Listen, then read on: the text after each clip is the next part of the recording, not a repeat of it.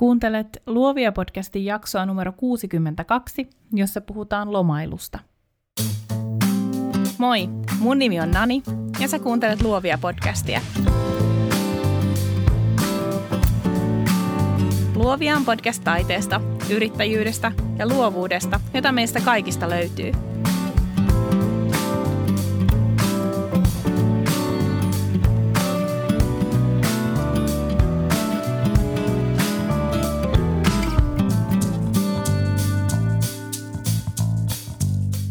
Moikka kaverit! Tänään me käännetään aivot hiljalleen lomamoodiin, siis ainakin tämän podcastin ajaksi. Mä haluan saada sut miettimään sun omia tarpeita, sun omaa lomatyyliä, mutta mä jaan myös mun parhaat vinkit siihen, kuinka mä luovan alan yrittäjänä mieluiten lomailen ja miten onnistun säilyttämään lomafiiliksen myös palattuani arkeen. Mä uskon, että sä tiedät, mitä mä tarkoitan, kun sanon, että lomalla on luova olo aivot ja mieli leputtaa, mä saan jatkuvasti uusia ideoita, otan kasapäin kuvia tai kirjoitan tekstejä vähintäänkin päässä, mutta aika moni niistä päätyy myös ulkoiselle kovalevylle kirjaimellisesti. Lomalla mä oon usein se valokuvaaja, joka mä haluaisin olla joka päivä. Reissun päällä mä kuljen pienin kamerani kaulassa ja pysähdyn kolmen sekunnin välein ottamaan kuvan. Lomalla mä jaksan opettaa koirille uusia kuvaideoita ja mä oon loputtoman kärsivällinen. Kesäisessä Helsingissä mä kirjoitan näitä juttuja uima-altaassa uidessani, jätskikiskalla hengaillessa, välillä vaan pyöräillessä, johonkin. On taivaallinen tunne, kun jokaisen mansikan myötä luovuus lisääntyy. Mutta mä en ole niitä naisia, jotka elää lomaa tai viikonloppuja varten – mutta mä oon niitä naisia, jotka kyllä tiedostaa, kuinka tärkeää lepo on. Mä jaksan relata viikon ilman töitä, mutta sen jälkeen sormet kyllä syyhyää hommiin. Mä saan tehdä työtä, josta mä nautin, ja välillä mun arki tuntuu ihan lomalta. Silti tunnistan kyllä sen, kuinka mun inspiraatio ja mun luovuus eroaa toisistaan loma- ja työkausina – Vuosien varrella mä oon kuitenkin opetellut lomailua yrittäjänä ja toisaalta myös sitä, kuinka nipistää itselleen lomafiilis huippusesongin keskeltä tai säilyttää luova lomamieli myös sen jälkeen, kun on palannut töihin. Tervetuloa Luovia podcastiin.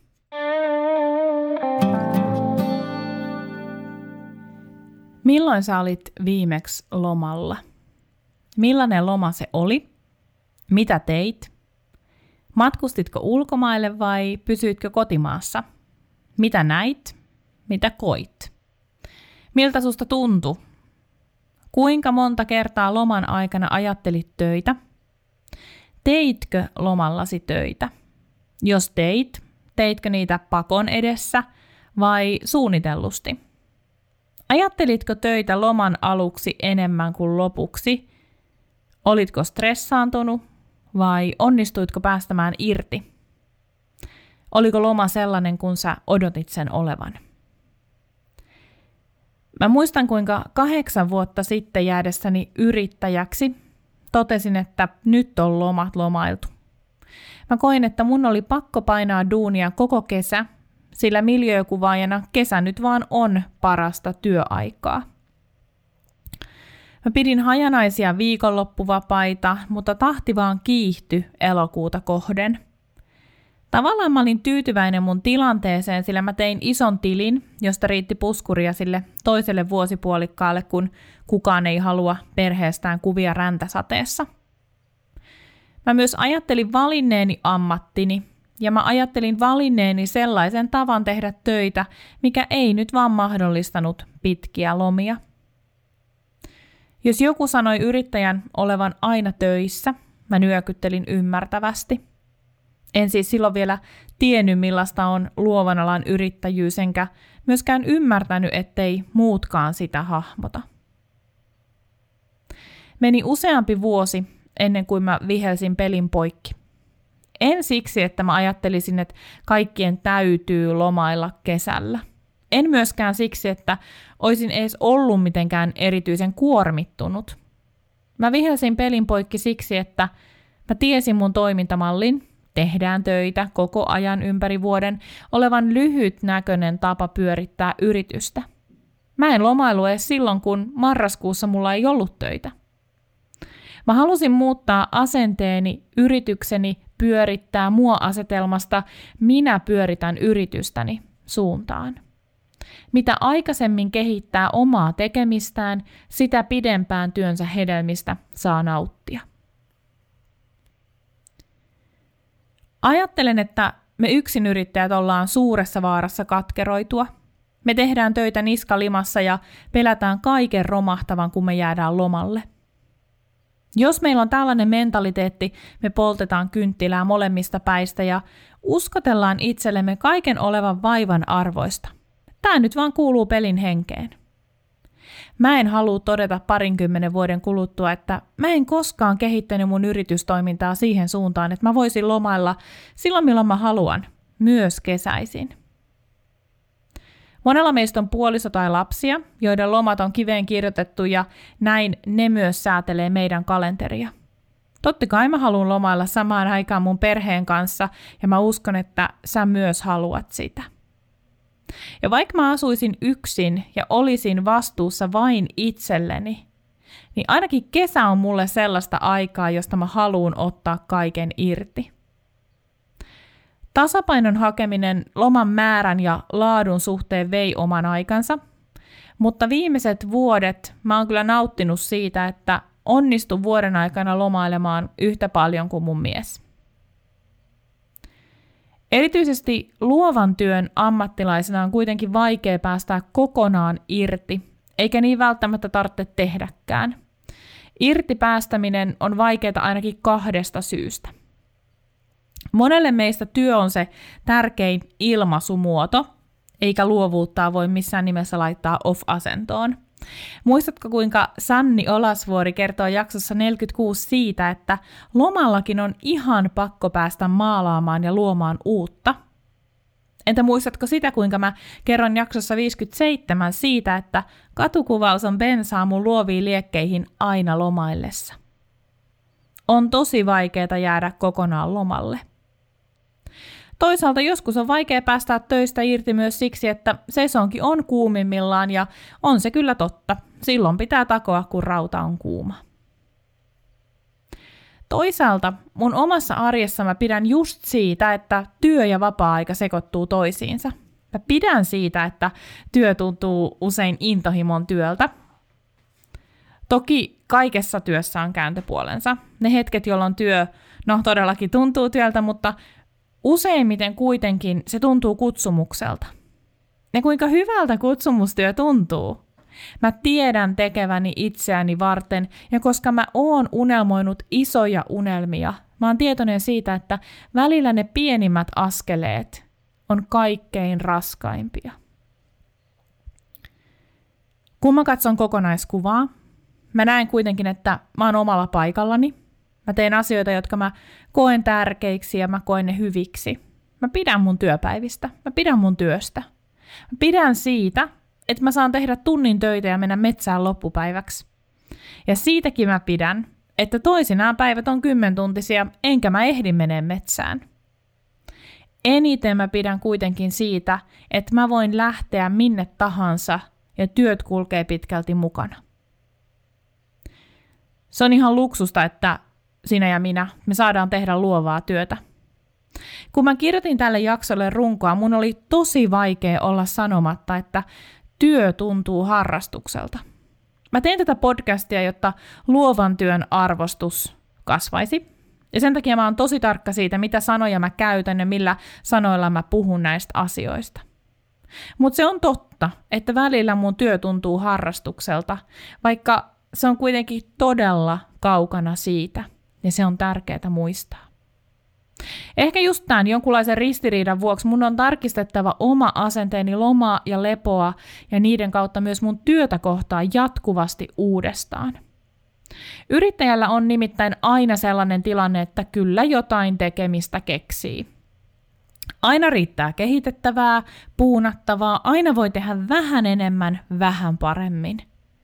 Ja jos näin tekee, alkaa ongelmat. Omalla asenteella onkin tosi tärkeä merkitys siihen, millaisen työpaikan itselleen luo. Muistatko, kun puhuin jaksossa 48 oman työn johtamisesta? Tässä jaksossa laitetaan taas ne toimitusjohtajan housut jalkaan ja luodaan itselle sellainen työpaikka, josta voi lomailla ja ennen kaikkea, johon on ihana palata töiden jälkeen takaisin. Nyt mennään kuitenkin konkretiaan, sillä mä toivon, että sä pystyt tämän jakson myötä miettimään sun omia lomatarpeita ja arvioimaan sun yrityksen tämänhetkistä tilannetta. Mä jaan myös muutamia konkreettisia vinkkejä siitä, kuinka me voidaan keventää meidän lomalta paluuta ja meidän työtaakkaa myös silloin, kun on pakko painaa duunia, vaikka oikeasti me haluttaisiin vaan nostaa koivet kaakkoon. Let's go!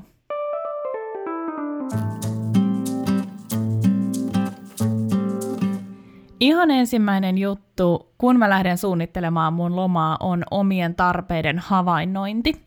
Sekin on tosi makeeta tässä työssä, että mun ei ole pakko aina laittaa hanskoja naulaan totaalisesti, vaan mä voin valita millaisen loman mä milloinkin haluan. Mun ei tarvitse siis aina tehdä samoja juttuja samalla tavalla. Kerran mä olin tosi poikki loppuvuodesta ja kun me lähdettiin syyslomalle, mä nollasin täysillä. Mä kuljin hotellihuoneen, rannan ja ravintolan väliä, kuuntelin äänikirjoja maatessani silmät kiinni aurinkovarjon alla ja nautiskelin ihoa hellivästä ilmastosta.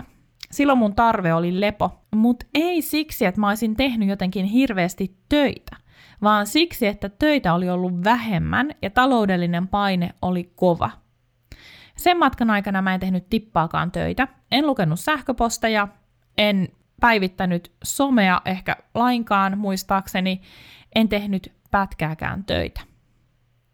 No yksi toinen vuosi mä lähdin Pariisiin keikalle ja yhdistin siihen pitkän viikonlopun tuossa yhdessä mun lempikaupungeista. Valokuvauskeikka rahoitti reissun ja mä sain mainion pikaloman just ennen tiukkaa sesonkia. Mä olin niin onnellinen, että mulla oli tämä työ, joka mahdollisti matkan, jolla mä sain kuvata ja mä sain lomailla – Mä muistan vieläkin, kuinka mä kuljin kuvaukseen aamuruuhkassa pariisilaisten keskellä puikkelehtien. Mä lähdin ajoissa hotellilta voidakseni vain hengittää samaan tahtiin kaupungin kanssa, ja tona aamuna mä koin olevani enemmän lomalla kuin koskaan ennen yrittäjän urani aikana. Ja mä olin hei työmatkalla. Viime vuonna mä kuvasin intopiukeena koko talviloman Italiassa ihan omaksi ilokseni ja kesällä mä tein töitä joka päivä. Paikkana oli laiturin nokka ja irtiottoja mä sain pitkien viikonloppujen aikana, kun me huristeltiin Poriin, Inkooseen, Savonlinnaan. Mä en kaivannut lepoa, sillä mulla oli jatkuva tarve luoda jotain uutta. Mulla oli tosi mielekkäitä kehitystehtäviä, joiden, joita mun oli pakko tehdä, mutta joita mä myös halusin tehdä. Syksyllä sitten mä lomailin perinteisemmin, enkä tehnyt töitä meidän ulkomaanmatkan aikana. Nämä on esimerkkejä erilaisista lomista. On tosi tärkeää kuunnella omaa kehoa, omaa mieltä. Se on mun paras vinkki. Keho ei erota hyvää ja huonoa stressiä toisistaan, vaan väsymys on aina väsymystä. Jos tuntuu vähäkään siltä, että nyt menee liian kovaa, pakota itses ottaa breikki. Jos tuntuu siltä, että tartut töihin rennosti, etkä herää öisi harmittelemaan, jatka samaan malliin. On kuitenkin muistettava, että meidän lomat vain tosi harvoin on kuten palkansaajien lomat, sillä meidän arkikaan ei ole samanlaista. Me ei voida jättää töitä yhtä helposti, sillä luovuus puskee läpi. Meidän on löydettävä omat tapamme tehdä töitä, mutta myös omat tapamme lomailla. Sen takia kenelläkään ei ole oikeutta arvostella sitä tapaa, jolla sä lomailet, sitä määrää, jolla sä lomailet, kunhan sä pidät itse huolen itsestäsi ja että sä saat tarpeeksi lepoa. Mä huomaan, että luovan alan ammattilaisena mä kaipaan toisinaan lomaa mun arjesta löytääkseni uusia ideoita ja ammentaakseni jotain uutta – itse asiassa just tällä hetkellä mä haaveilen kirjoituslomasta, jossa mä voisin sulkeutua muutamaksi päiväksi hotelliin, näpyttää viisi podcastia putkeen, käydä välillä syömässä Mä kaipaan lomaa häiriöistä, jotta mä voisin pysyä siinä mun flow-tilassa pidempään ja luoda uutta intensiivisemmin. Mutta sitten toisinaan mä kaipaan sitä lepolomaa, että mä voin lukea Jojo Moyesia, syödä sipsejä, elää jossain helpossa turistikuplassa. Yksi asia mulla kuitenkin toistuu lomasta toiseen, nimittäin irtiotto. Mulla on kotitoimisto ja mä rakastan kotitoimistoa. Mä en voi tarpeeksi painottaa sitä, kuinka mä rakastan työskennellä kotoa käsin.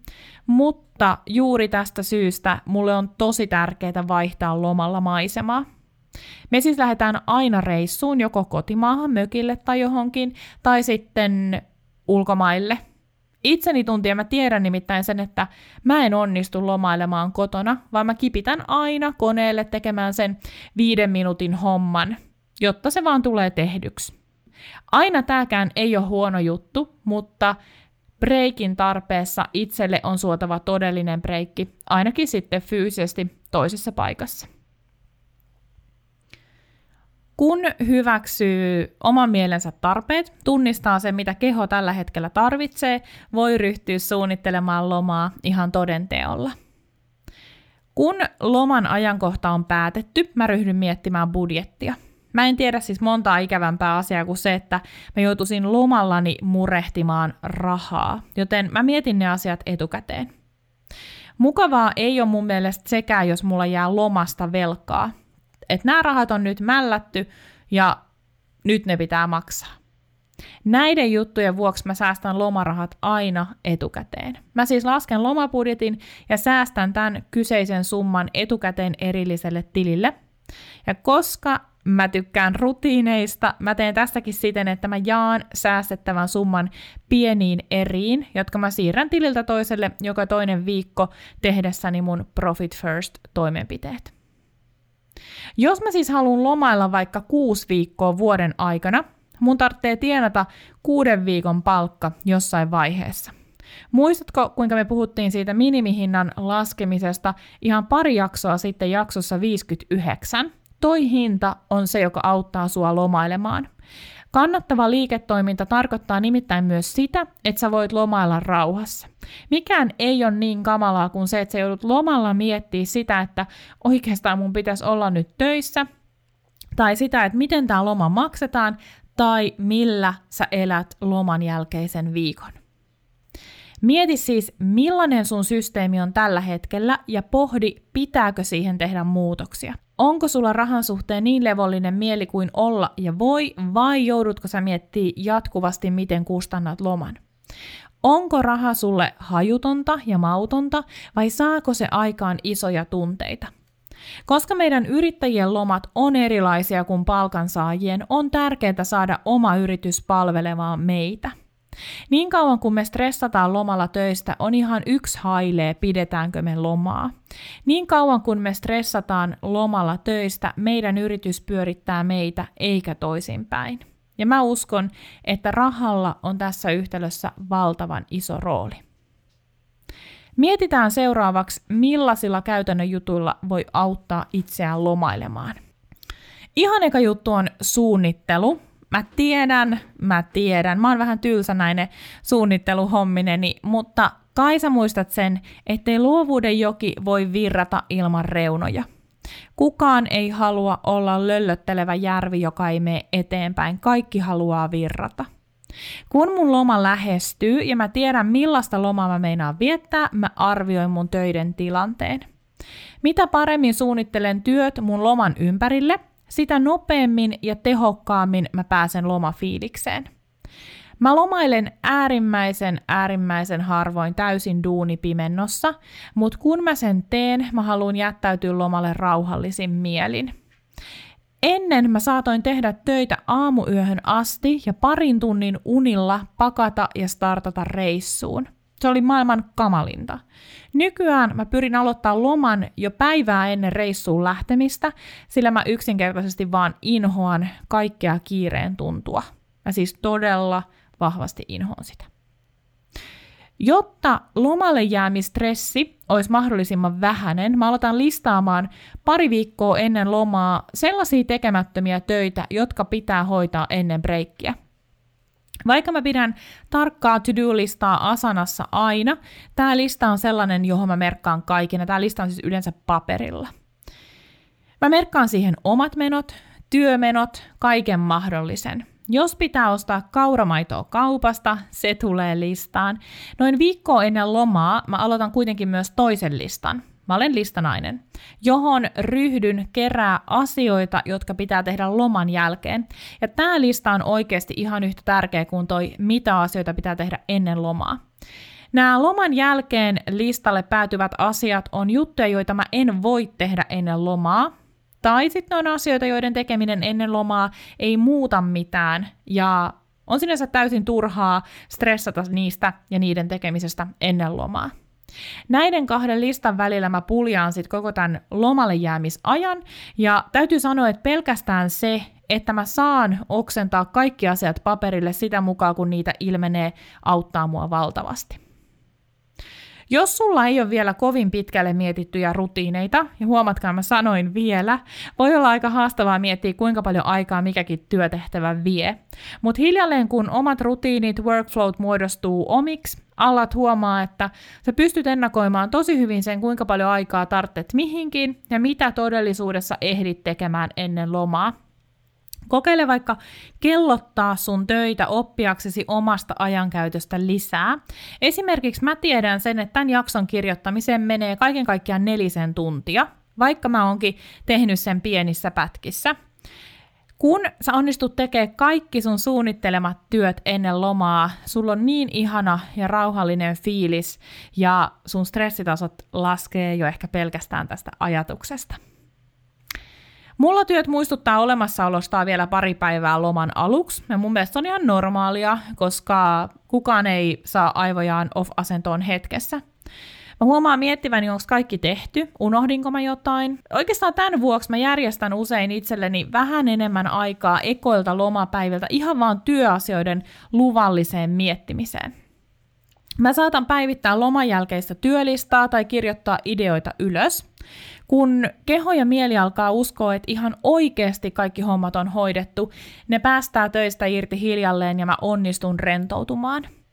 Omaa mieltään kantsii kuunnella tosi tarkasti. Mikään ei ole pahempaa kuin jättää kuuntelematta omia tarpeitaan ja pakottaa itsensä rentoutumaan silloin, kun se ei onnistu. Tämän jälkeen onkin sitten kireä kuin viulun kieli ja loma vaan kääntyy itseään vastaan. Mutta kuten mä sanoin, lomailua on monenlaista. On sitä hanskataulaa lomailua, jossa ei lueta sähköposteja tai päivitetä duunisomea.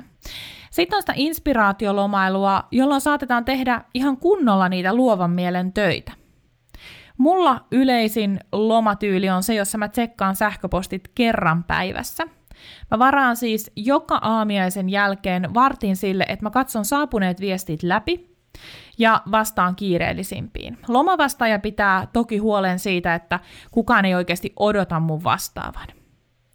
No, mikä sitten on mun mielestä niin kiireellinen viesti, että siihen on pakko vastata? Mä oon itse tehnyt semmoisen jaon, jossa mä vastaan kaikkiin semmoisiin viesteihin, jotka saattaa realisoitua mulle laskutuksena – Mun vastauksella ei ole periaatteessa mitään muuta funktiota kuin kertoa mun asiakkaille ja potentiaalisille asiakkaille, että hei, sä oot mulle tärkeä. Käytännössä mä siis kirjoitan lyhyen viestin, joka menee tänä kesänä näin. Hei Liisa, ja terveiset Ranskan maaseudulta. Kiitos viestistäsi ja kiinnostuksestasi valokuvaustani kohtaan. Löydämme varmasti erinomaisen kuvausajan teille. Palaan asiaan ajankohtaehdotusten kanssa palattuani Suomeen ja töihin 8.7. Terkuin Nani. Tämä tyyli on toiminut mulla kaikki nämä vuodet, kaikki nämä kahdeksan vuotta, enkä mä ainakaan tiedä menettäneeni asiakkaita siksi, että he ei olisi jaksanut odottaa viestiäni. Ja toisaalta, jos mä oon menettänyt asiakkaan, hän on todennäköisesti toivonut kuvausta sit sille mun loman ajalle, mikä tietenkään mä en olisi muutenkaan voinut sitä keikkaa tehdä. Tai sitten hän ei ole mun asiakas ensinkään, jos hän ei ymmärrä, että yrittäjällä on aivan yhtäläinen oikeus lomaan. Mutta ei mulla ole koskaan tullut sellaista keissiä vastaan, että asiakas ei näin ymmärtäisi. Mun pointti on tämä, jos sä meinaat tehdä töitä lomalla, vaikka vaan vartin päivässä, mieti mitä töitä ne on ja milloin sä ne teet. Kuinka paljon ne vie sun aikaa. Mä en usko, että mikään meidän työtehtävistä on oikeasti niin tärkeä, että se pitää tehdä lomalla. Tämä tyyli on mun oma preferenssini ja sä saat tehdä ihan miten sä haluat ja se on varmasti aivan yhtä oikein. Tämä työvartin aikatauluttaminen lomalle vapauttaa mut paineesta. Kun mä tiedän, että mä oon katsonut sähköpostit aamulla, mä tiedän, että niihin ei tarvitse enää myöhemmin saman päivän aikana uhrata ajatustakaan. No, luova mieli ei tietenkään kesyttäydy ton työvartin puitteisiin, vaan elää ihan omaa elämäänsä. Mutta mitä rennompi mä oon, sitä enemmän uusia ideoita pukkaa pintaan, ja se vaan on mun arkea, ja mä luulen, että se on aika monen teistäkin arkea. Tämän vuoksi mä kuljetan aina muistikirjaa mukana, ja mä listaan sinne kaikki ideat, töihin liittyvät ajatukset, ihan samalla tavalla kuin mä listaan tekemättömät työt ennen mun lomaa. Tällaista vaan on luovan alan yrittäjyys. Jos sun keho kokee, että sä tarvitset totaalisen breikin, niin silloin ei missään nimessä mitään sähköposteja tai mitään semmoisia rutiiniomaisia hommia kannata tehdä. Mutta jos sul on hyvä mieli, sä voit hyvin, niin sä voit oikein mainiosti miettiä, että millaisen loman sä haluat viettää. Jälleen kerran, kenelläkään ei ole oikeus arvostella sitä, miten sä lomailet.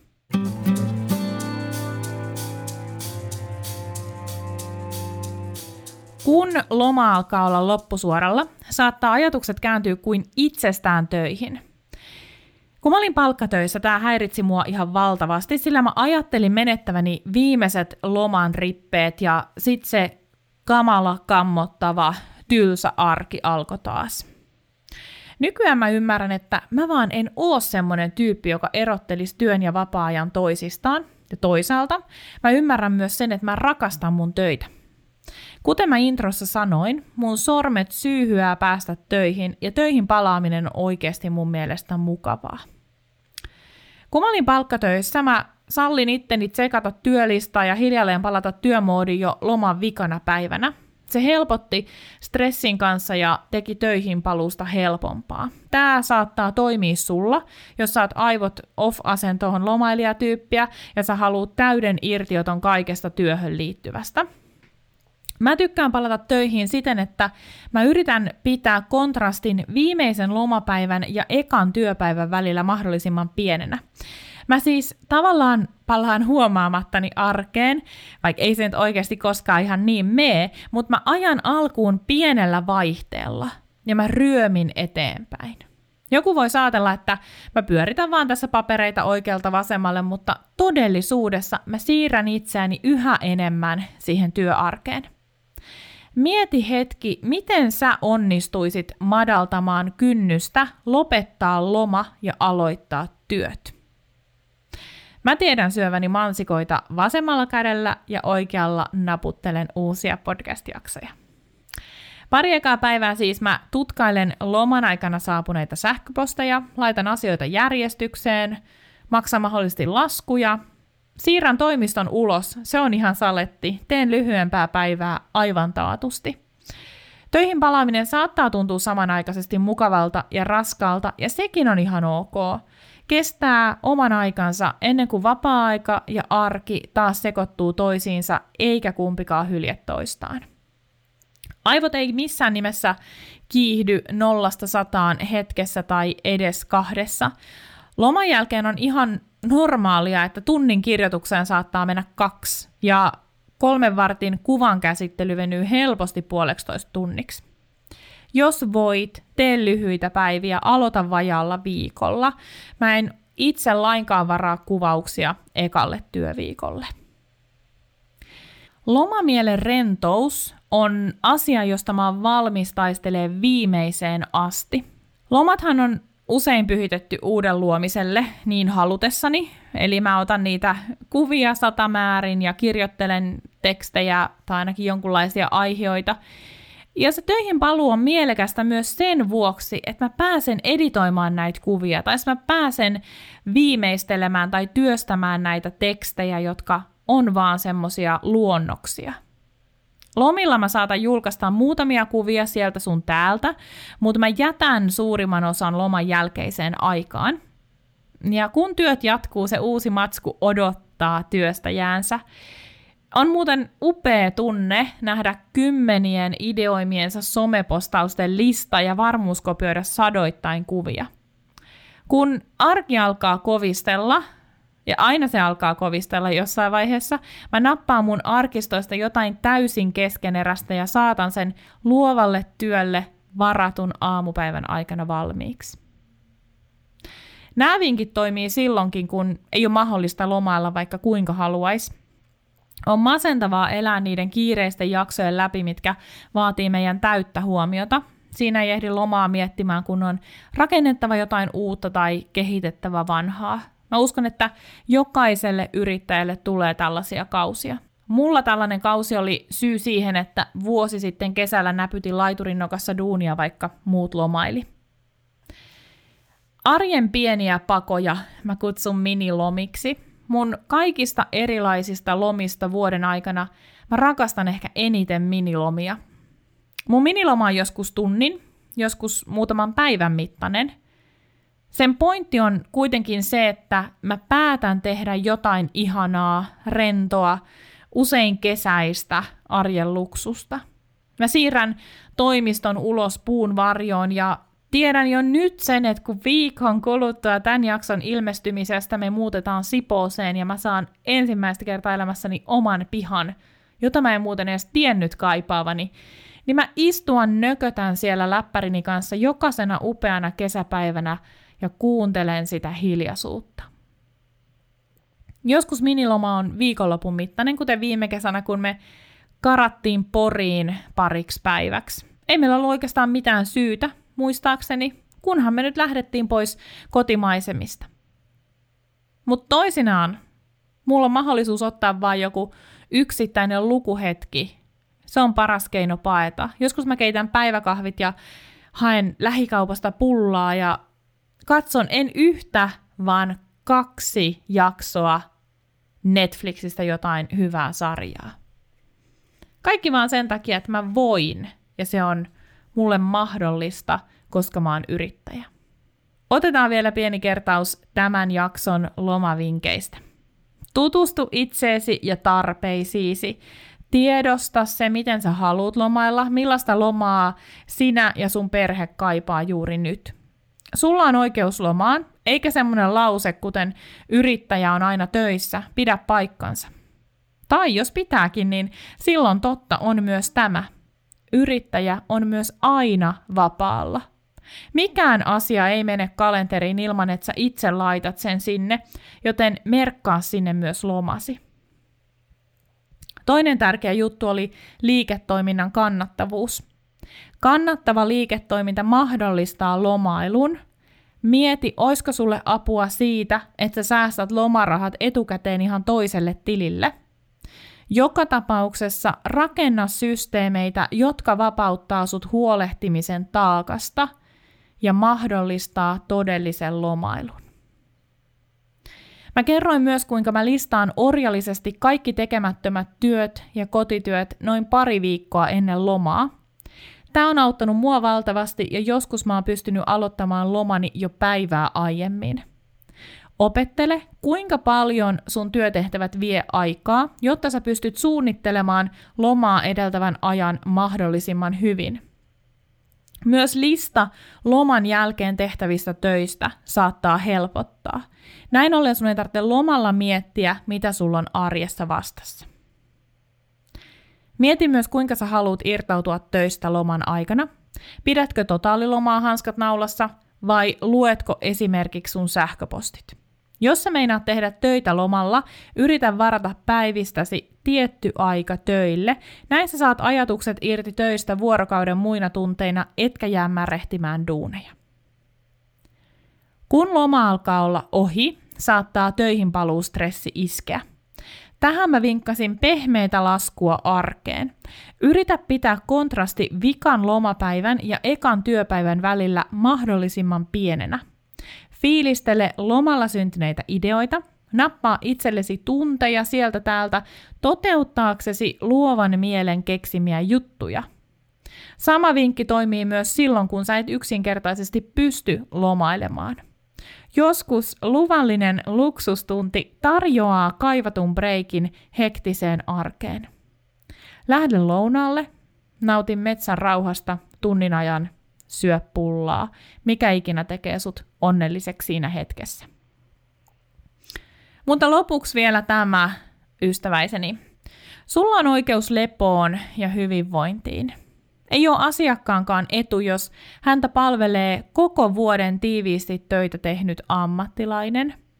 Itse asiassa yksi ammattilaisen merkki on se, ettei hän ole aina töissä. Sä olet sun yrityksen toimitusjohtaja, sä olet sun yrityksen omistaja. Ja sun tehtävä on passittaa työntekijä lomalle, levon äärelle, voimaan hyvin. Mä toivon, että sä saat tänä kesänä kaiken sen, mitä sä itsellesi kaipaat. Helli itseäsi, pidä itsestäsi huolta. Mikään työ ei ole sen arvoinen, että sä väsyt ja katkeroidut.